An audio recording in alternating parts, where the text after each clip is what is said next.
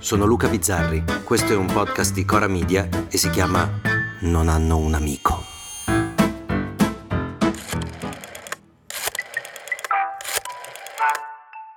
Non ci ricordiamo più i numeri di telefono. Anzi, non li sappiamo proprio più, non ci interessa saperli.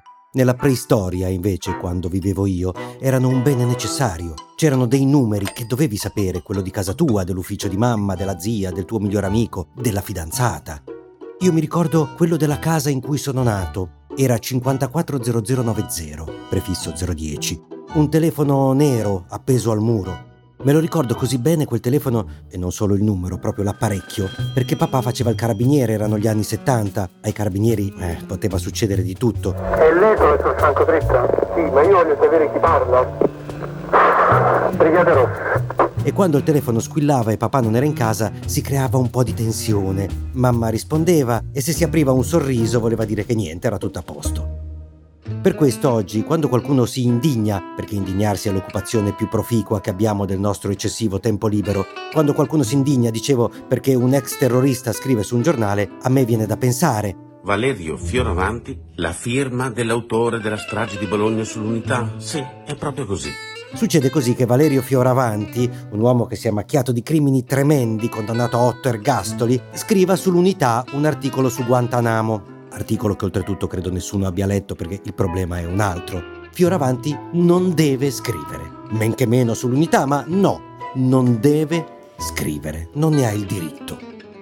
Ora, Fioravanti non è solo un ex terrorista, è anche antipatico è proprio una faccia antipatica, non c'è mai stata in lui l'ombra di un pentimento, non ha fatto nulla, diciamo, per risultare meglio di quel che è. Siamo onesti, Fioravanti ti sta sui coglioni proprio a pelle, ecco, a me sta sui coglioni, non fa nulla perché questo non succeda. Questi ultimi minuti andrebbero usati per una stringatissima difesa. Eh, voi sapete che per me è paradossale dovermi difendere quando invece qui a Bologna dovrei essere piuttosto una parte lesa. Per questo per alcuni lui non avrebbe il diritto di scrivere perché se la sua pena, dopo vent'anni di carcere, ora gli permette di rifarsi una vita, le sue vittime non avranno sicuramente quella possibilità, ergo deve starsene zitto e buono, in silenzio. Ma siamo sicuri?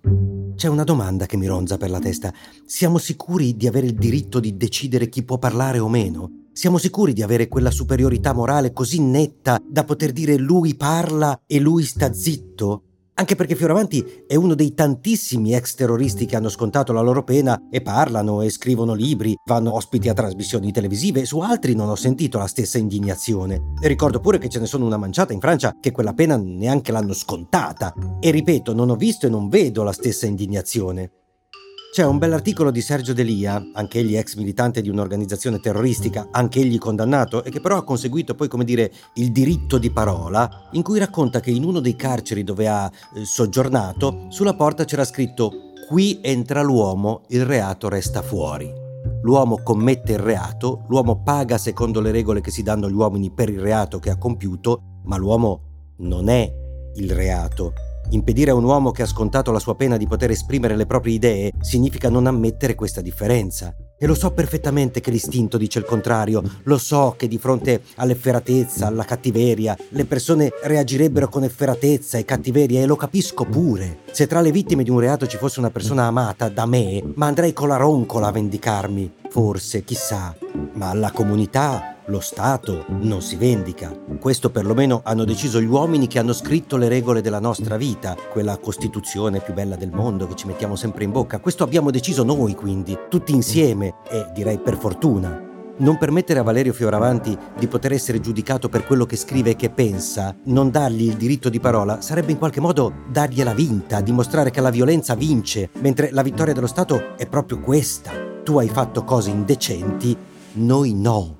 Ed è complicato, lo ammetto, complicatissimo rispettare i diritti di Caino, soprattutto in giorni come questi, in cui sulle prime pagine dei giornali viene raccontato un omicidio bestiale, assurdo, per il quale alle urla di dolore dei familiari di una ragazza si uniscono quelle del branco che vuole la testa dell'assassino e quasi le soffocano.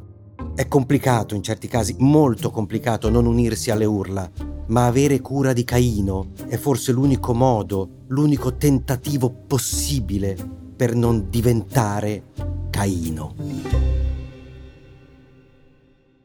A domani.